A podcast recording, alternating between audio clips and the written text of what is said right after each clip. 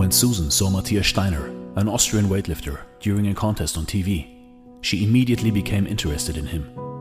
She was so determined to meet the athlete that she kept asking the TV commentators for his contact details for so long until they finally gave in.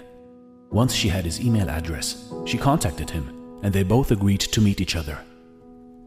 It was love at first sight, and the two married not long after meeting for the first time. The young weightlifter moved for his wife to Germany and applied for the German citizenship.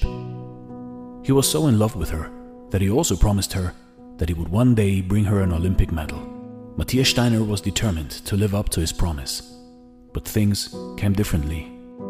In 2007, his beautiful wife Susan died in a car accident. It was an unimaginable tragedy for the young man. But he remembered what he had promised his wife. It was this promise that kept him going through the difficult time. He became so determined that he was finally selected to become part of the German Olympic team at the 2008 Beijing Olympics. During the contest, Matthias Steiner was faced with incredible challenging competitors. He had three weightlifting attempts, but failed in the first two.